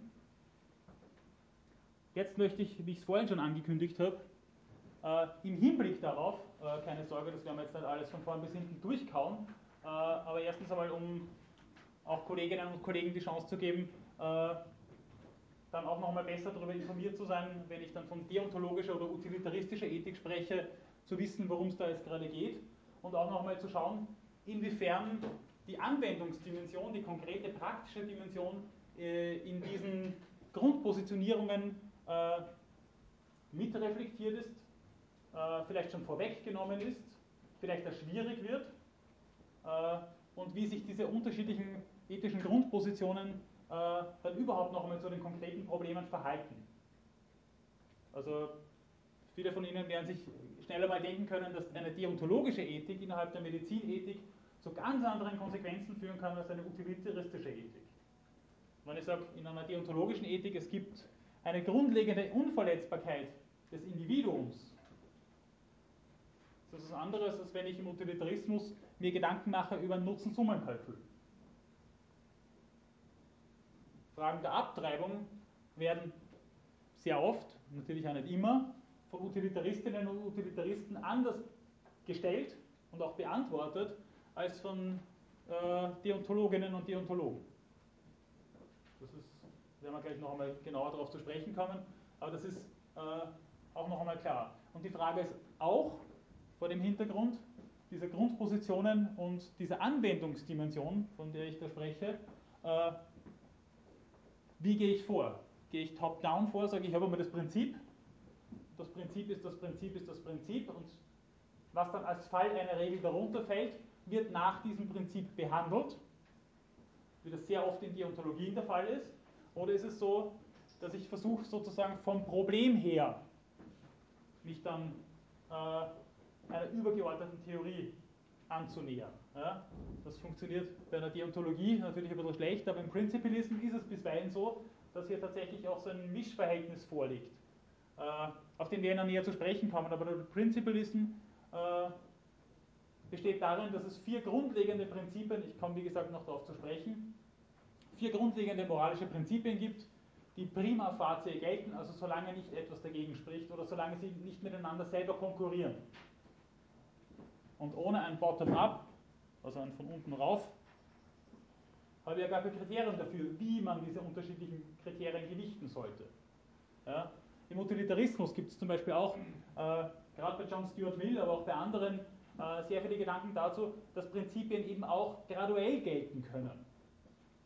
Aber das Prinzip selber sagt man natürlich nichts darüber aus, wann es denn graduell gilt. Ein Prinzip wendet sich eben nicht selber an. Gut, das nur mal äh, vorausgeschickt. Also ich werde jetzt in der heutigen und auch in der nächsten Vorlesung ein bisschen was über ethische Grundlagentheorien sagen im Hinblick auf die Probleme angewandter Ethik, im Hinblick auch auf die Bereichsethiken, äh, die ich Ihnen vorhin ohnehin schon vorgestellt habe.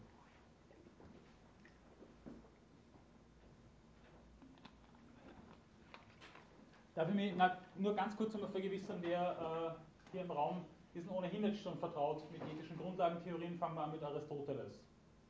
Wer, wer sagt, was Aristoteles, den kenne ich schon ganz gut.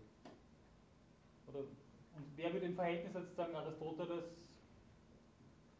White Blanket, da weiß ich noch nicht viel drüber.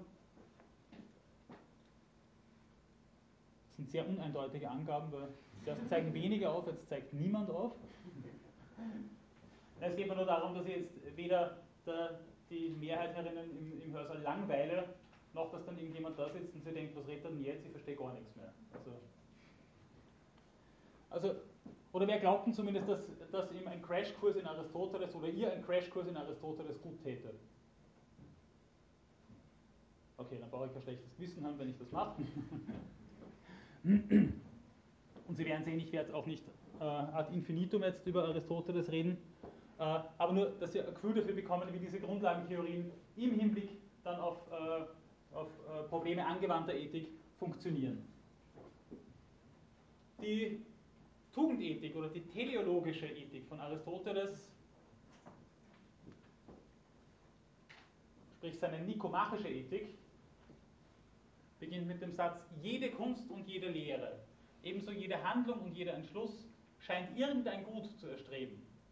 Darum hat man mit Recht das Gute als dasjenige bezeichnet, wonach alles strebt. Teleologisch heißt diese Ethik, eben nach dem griechischen äh, Substantiv totelos, weil es darum geht, dass alles, was wir tun, ein Worum Willen hat. Ein Ziel, das verfolgt werden soll. Was auch immer wir tun, es hat irgendein Ziel. Das ist wirklich egal, was wir tun. Alles hat ein Ziel, erreicht selbiges vielleicht nicht, aber alles Handeln lebt von dieser Zielstruktur.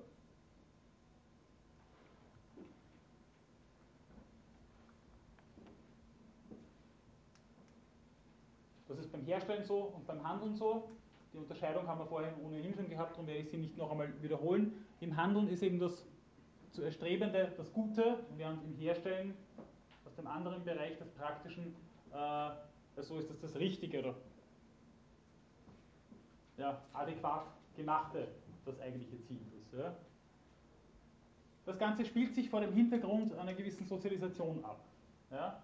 Das Verfolgen eines Guts, wie auch immer sich das näherhin gestaltet, ist niemals nur eine ganz äh, private Angelegenheit, eine ganz individuelle Angelegenheit. Das ist erstens nicht der Fall, weil wir immer mit anderen zusammenleben und der Eremit ja ohnehin nur ein Grenzfall der Sozialität ist, wie Aristoteles sagen würde. Und das ist deswegen so, weil selbst die Zielverfolgung etwas ist, was unserer eigenen individuellen Ontogenese, unserer eigenen Sozialisierung entspringt. Dass ich etwas erstrebe, dass mir etwas als erstrebenswert erscheint, hängt immanent damit zusammen, dass ich so sozialisiert worden bin, wie ich sozialisiert worden bin. Das würde Aristoteles, glaube ich, sofort unterschreiben.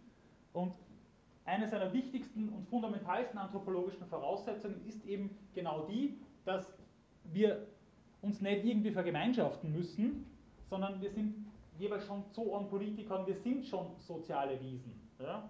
Es ist nicht so wie beim Hobbes, dass man dem Naturzustand dann entkommt, wenn man sich freiwillig in Gemeinschaft begibt, sondern die Gemeinschaftlichkeit ist Teil der Individualität.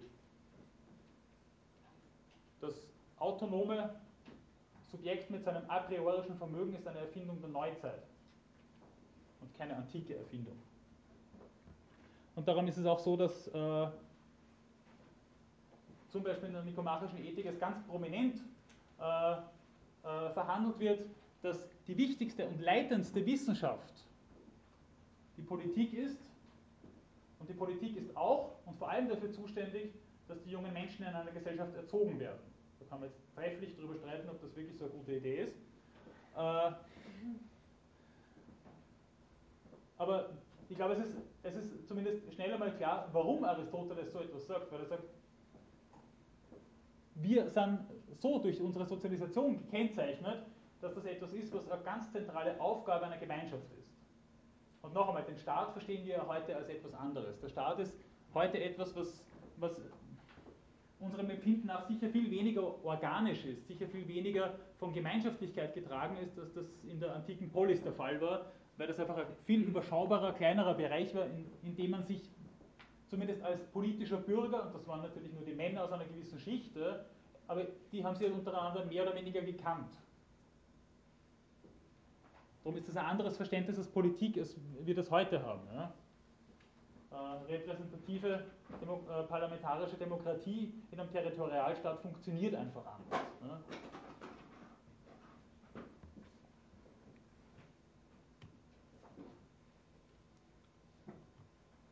Das Wissen um dieses Gute, das wir hier im Laufe unserer Sozialisation erwerben, ich habe es vorher ohnehin schon angedeutet, aber es ist bei Aristoteles einfach so ein ganz zentraler Punkt und ich finde einer, der tatsächlich also bedenkenswert ist, auch in heutiger Zeit bedenkenswert bleibt, dass das Wissen um das Gute eben nicht mathematische Genauigkeit erfordert, sondern dass man mit dem Anspruch, mathematisch Genaues über, über das ethische Wissen äh, zu erwerben, ja, dass man damit eigentlich der Moralität selber Gewalt antut. Das heißt, das Wissen um das Gute ist etwas, was wir auch nicht beweisen können im Sinn einer strengen Deduktion, sie dahin zu äh, stellen und logische Syllogismen äh, runterzurattern, bringt nichts, das funktioniert nicht. Ja? Und das ist nicht beweisbar und nicht letztbegründbar. Bis ins 20. Jahrhundert hinein, mittlerweile hat man das, wie ich glaube, weitgehend über Bord geworfen, aber, aber hat es einen ganzen Haufen an Bemühungen gegeben, letzt zu begründen, was ethisch gesollt ist und was nicht gesollt ist. Eben richtig und falsch voneinander zu unterscheiden und nicht gut und böse. Aristoteles meint, wenn es um Ethik geht, da kann ich nicht mit zwingend logischen Gründen kommen. Da kann ich in erster Linie, oder sollte ich in erster Linie, zeigen, dass etwas so ist und dann geht es den Leuten auf. Das ist dieses protreptische äh, Vorgehen, das ich hier auf der Slide beschrieben habe. Das leuchtet dann ein. Das ist ein bisschen so, aber nur ein bisschen so, wie die Hebammenkunst vom Sokrates, der erinnert ja auch nur daran, was die Leute schon wissen, sozusagen. In dem Fall ist es auch so, dass man dem nichts einimpfen kann, sondern sozusagen zeigen kann, so soll es ausschauen. Mit dem impliziten Nachsatz findest du nicht auch oder siehst du das nicht. Ja? Das ist die Vorgehensweise, die Aristoteles für die Ethik vorschlägt. Und das, was bei der Ethik hinten rauskommen soll, ist dann auch nicht das Wissen, das wir uns dann erworben haben, sondern das, was hinten rauskommen soll, ist eine Prax also eine interpretierende Beschreibung, ein, ein praktisches Wissen um der Praxis selbst. In der nikomachischen Ethik heißt es ein paar Mal, das, was ich hier erreichen möchte, ist nicht, dass alle nachher gescheiter sind, sondern dass alle sich zumindest besser verhalten können. Ja? Es geht um die Praxis, das ist das Ziel der Ethik. Und das ist im Namen Ganz wichtig, äh, das festzuhalten. Aber woher wissen man dann genau? Wer, wer sagt uns denn dann, was schlau ist und was gescheit ist? Wenn es ums Praktische geht, ums, ums Moralische geht. Und da sagt Aristoteles, da müssen wir die fragen, die sich im Bios äh, Politikos bewährt haben. Den Thales von Milet, der in die Gatschke rumfällt, den braucht man nicht fragen. Der kennt sich vielleicht mit theoretischen Fragen sehr gut aus, das mag durchaus sein, aber das ist eine andere Kompetenz. Äh, wir müssen also tatsächlich die fragen, die sich im Umgang mit anderen bewährt haben, die, die auch anerkannt sind als sozusagen moralische Koryphäen. Auch etwas, worüber man heute nochmal streiten könnte, aber auch heute ist es so, ich meine, wer ist jetzt Experte darin, wie das moralische Handeln funktionieren sollte? Wer gibt uns den Aufschluss darüber? Wer ist die moralische Autorität, wenn es eine geben darf oder soll. Also wenn jemand eine bündige Antwort darauf hat, bitte.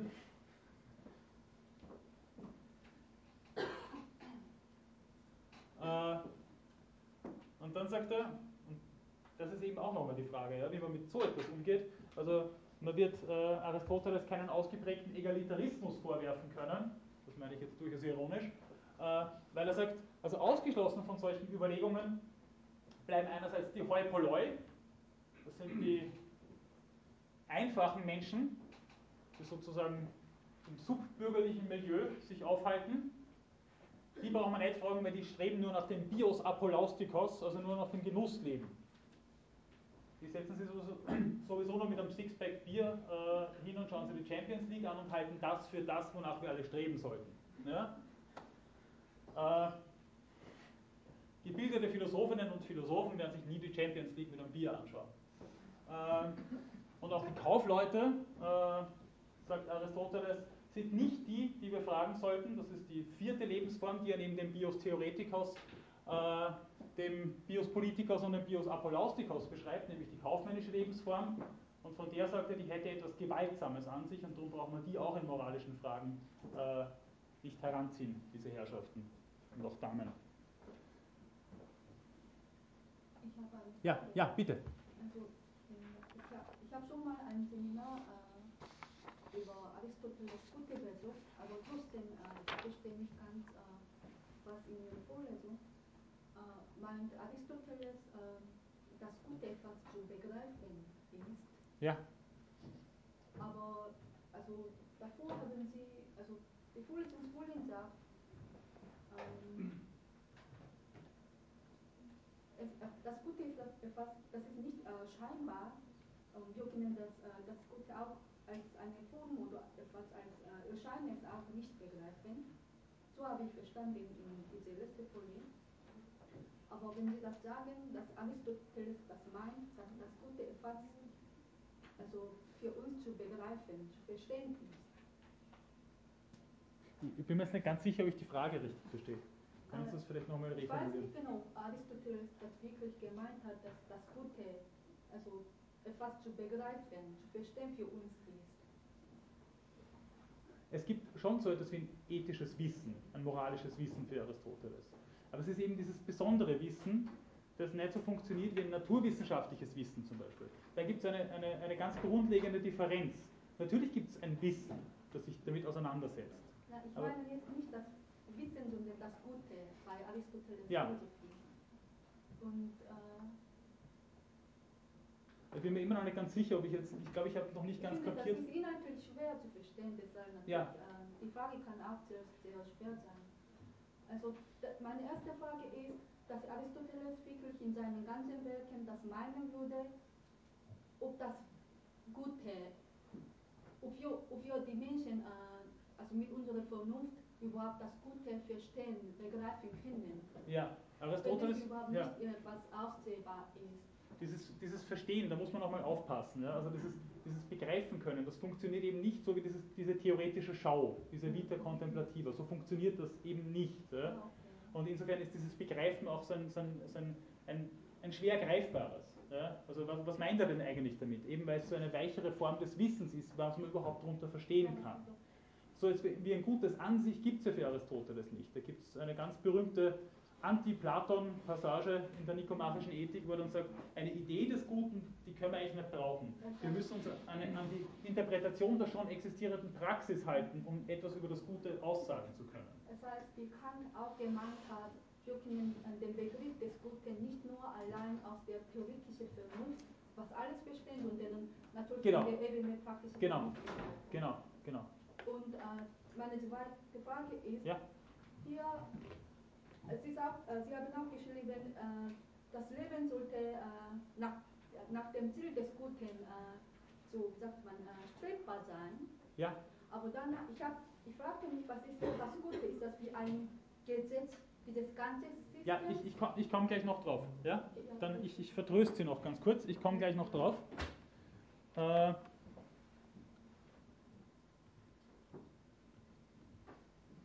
äh, oder nein, ich, ich ich mache es jetzt mit der Folie. Ja? Ich mache es mit der Folie jetzt. Äh,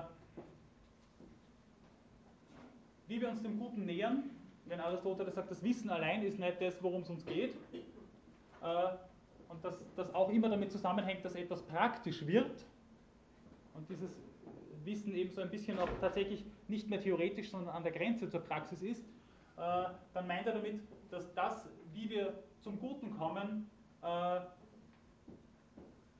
ähm, eine Art Verhaltensdisposition ist. Ja? Er nennt das Tugend, ein Wort, das uns heute so ein bisschen merkwürdig aufstößt und das wir heute kaum noch verwenden. Äh, wenn einer tugendhaft ist, das klingt eher so, als wäre er Vater Zipf. Ähm, das ist damit nicht gemeint. Die Arete, das ist eigentlich, könnte man auch aus dem Griechischen mit Gutheit oder Bestheit übersetzen. Die Aristokratie kommt auch davon. Die Aristokraten sind nicht die, die Kohle haben oder, oder die Macht haben, sondern die, die eigentlich die Besten sind im Sinne ihrer Fähigkeiten. Ja? Äh, und das ist etwas, was man durch Einübung erlernen kann. Also er verwendet da tatsächlich die Analogie zum Gitarrespieler, zum Gitarrespieler hat es halt damals geheißen.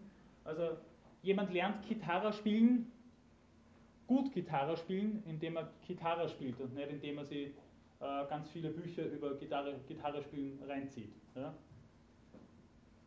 Das ist auch die Art und Weise, wie wir äh, überhaupt uns dem gut leben, wie wir uns auch dann im weiteren Sinne der Eudaimonia annähern. Ja? Die Eudaimonia, das ist sozusagen die intrinsische Belohnung fürs Gutsein.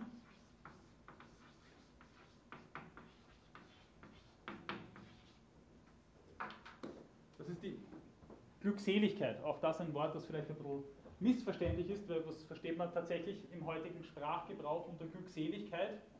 Das Problem ist, es hat auch mit Glück äh, vom Bedeutungshof her nur bedingt was zu tun.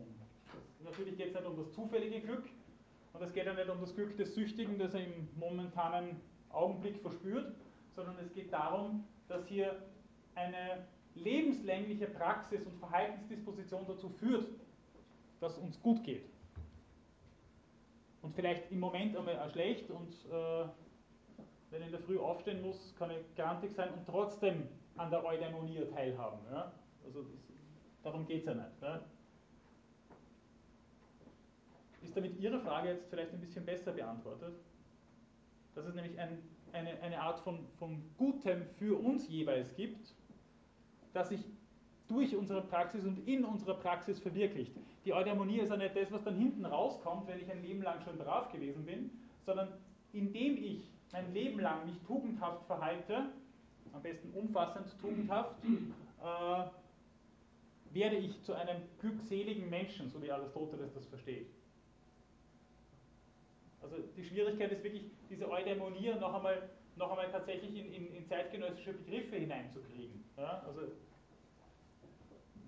Zufriedenheit, auch das trifft es nicht ganz. Also man, man, hat da tatsächlich, wie ich finde, ein bisschen Schwierigkeit, das mit einem treffenden Begriff zu beschreiben, aber ich hoffe, ich habe zumindest Ihnen jetzt so ein Begriffsgefühl vermitteln können, wie man das, wie man das äh, sich vorstellen kann. Tugendhaftigkeit hat mit Gewöhnung zu tun. Ja? Darum auch diese große Wichtigkeit für Aristoteles, die Leute von Jugend an gleich sozusagen über politische Institutionen vermittelt, äh, an das Gutsein zu gewöhnen, heranzuführen, zu sozialisieren. Ja? Also hat viel mit Gewöhnung zu tun, äh, hat auch viel mit Emotionalität zu tun. Viele Ethiken versuchen, Emotionalität rauszukriegen. Aristoteles sagt, wenn ich mich gut verhalte, tugendhaft verhalte, im Sinne von äh, großzügigen, gerechten, tapferen oder was auch immer verhalten, dann ist es so, dass, dass sich dann nur, das nur als solches bewährt und als solches zeigt, wenn ich das mit einer Art Wohlgefühl tue, wenn ich das gern mache. Das ist ein Zeichen dafür, dass sofort, ja, ist ein Zeichen dafür, dass ich tatsächlich tugendhaft bin und mich moralisch gut verhalte. Ja, also da spielt die Emotionalität durchaus eine wichtige Rolle, während zum Beispiel in einer kantischen Ethik äh, der Versuch unternommen wird, Moralität von jeglicher Form von Emotionalität zu reinigen, sozusagen. Ja? Ich finde das, äh, weil, also für mich, äh, wenn ich Emotionalität oder Emotion ein, einfach ein solches Wort höre, dann äh, ich glaube nicht nur ich, sondern äh, wir, wir werden daran denken, irgendwie diese ähm, Abhängigkeit von, äh, von dieser Neigung und so weiter. Ja. Aber ich finde das interessant, dass äh, bei Aristoteles äh, emotional, Emotion, das ist nicht solche Affektion, ja. äh, sondern das ist wie ein Selbstbewusstsein irgendwie. Ja, also äh, ich möchte Aristoteles nicht zu so viel postmoderne Gewalt antun, ja, aber danke für den Hinweis.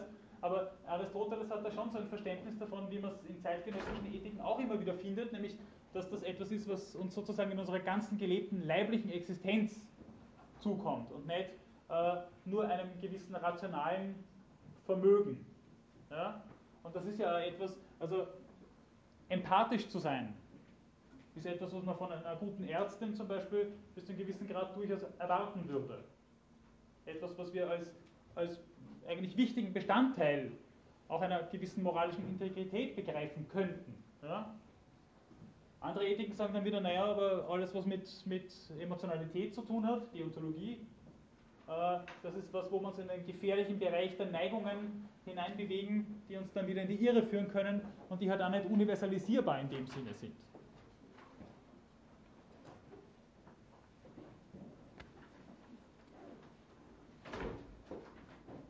Also das heißt, wir müssen uns hier ethische Tugenden unterschiedlicher Natur aneignen im Laufe unserer Sozialisation, im Laufe unseres eigenen Lebens. Etwas, was man halt wirklich einüben muss, das in den unterschiedlichsten Lebensbereichen. Äh, das heißt, wir müssen auch so etwas, also Aristoteles nennt das dann Hexis, einen Habitus entwickeln, der dann immer so eine Mitte zwischen Extremen darstellt.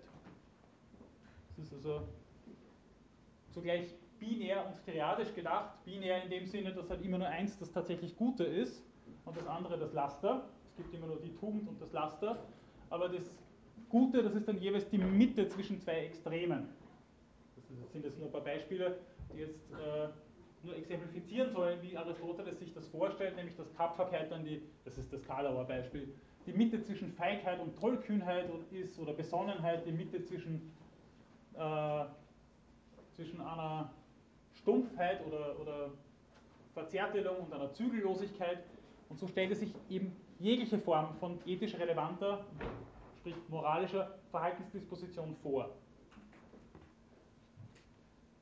Das Ganze ist auch kein arithmetisches Mittel, und das ist die letzte Bemerkung, die ich in der heutigen Vorlesung noch machen werde können, sondern als etwas, was bis zu einem gewissen Grad individuell ist. Und das ist etwas, was uns nach der Geschichte der Philosophie der Neuzeit vielleicht mittlerweile nicht mehr ganz so vertraut ist und vielleicht ein bisschen anrüchig erscheint. Aber Aristoteles sagt ganz explizit, das ist nicht so, dass das bei jedem immer das Gleiche ist. Also nichts, wonach man sozusagen die Uhr stellen kann, sondern das ist etwas, was in gewisser Weise individuell ist, in gewisser Weise, weil wenn es rein individuell wäre, könnte ich Tapferkeit nicht mehr als solche erkennen. Dann könnte ich nicht mehr darüber reden, wenn das jetzt wirklich nur Privatsache wäre. Ja? Aber worum es ihm hier geht, ist einfach zu sagen, wir bewegen uns nicht auf der Ebene eines radikalen Universalismus, wo für alle immer das Gleiche gilt, aber auch nicht auf der Ebene eines radikalen Relativismus, wo für jeden was anderes gilt. Man sieht noch einmal, ja, diese Begrifflichkeiten erscheinen einem manchmal so ein bisschen weich und vage, aber sie sollen das auf den Punkt bringen. Ja? Nämlich, dass, äh, dass man da auch situativ, situationselastisch und individuell handeln kann vor dem Hintergrund eines gemeinsamen Verständnisses davon, was, also das sind die Beispiele von Aristoteles eben, was, was tapfer ist oder was, ja, heute könnte man sagen, moralisch integer ist oder vor dem Hintergrund dessen, was ein, eine gute Ärztin darstellen sollte. Ja? Eine gute Ärztin, die gehorcht ja nicht nur am Set von Regeln und wenn sie das tut, sagen wir, passt, ist alles erledigt. Ja? Da gibt es ja auch gewisse Varianzen. Ja? Mit dem kann man sich bisweilen vielleicht einmal nicht zufrieden geben und sagen, na Moment wenn es um Menschenrechte geht, da möchte ich jetzt nicht diskutieren und sagen, na gut, du hältst die Menschenrechte so ein, ab und zu ein bisschen foltern ist ja okay. Ja? Also da wird es natürlich dann schwierig. Ja? Aber da sieht man auch dann die unterschiedlichen Vor- und Nachteile der unterschiedlichen Grundlagentheorie. Ja?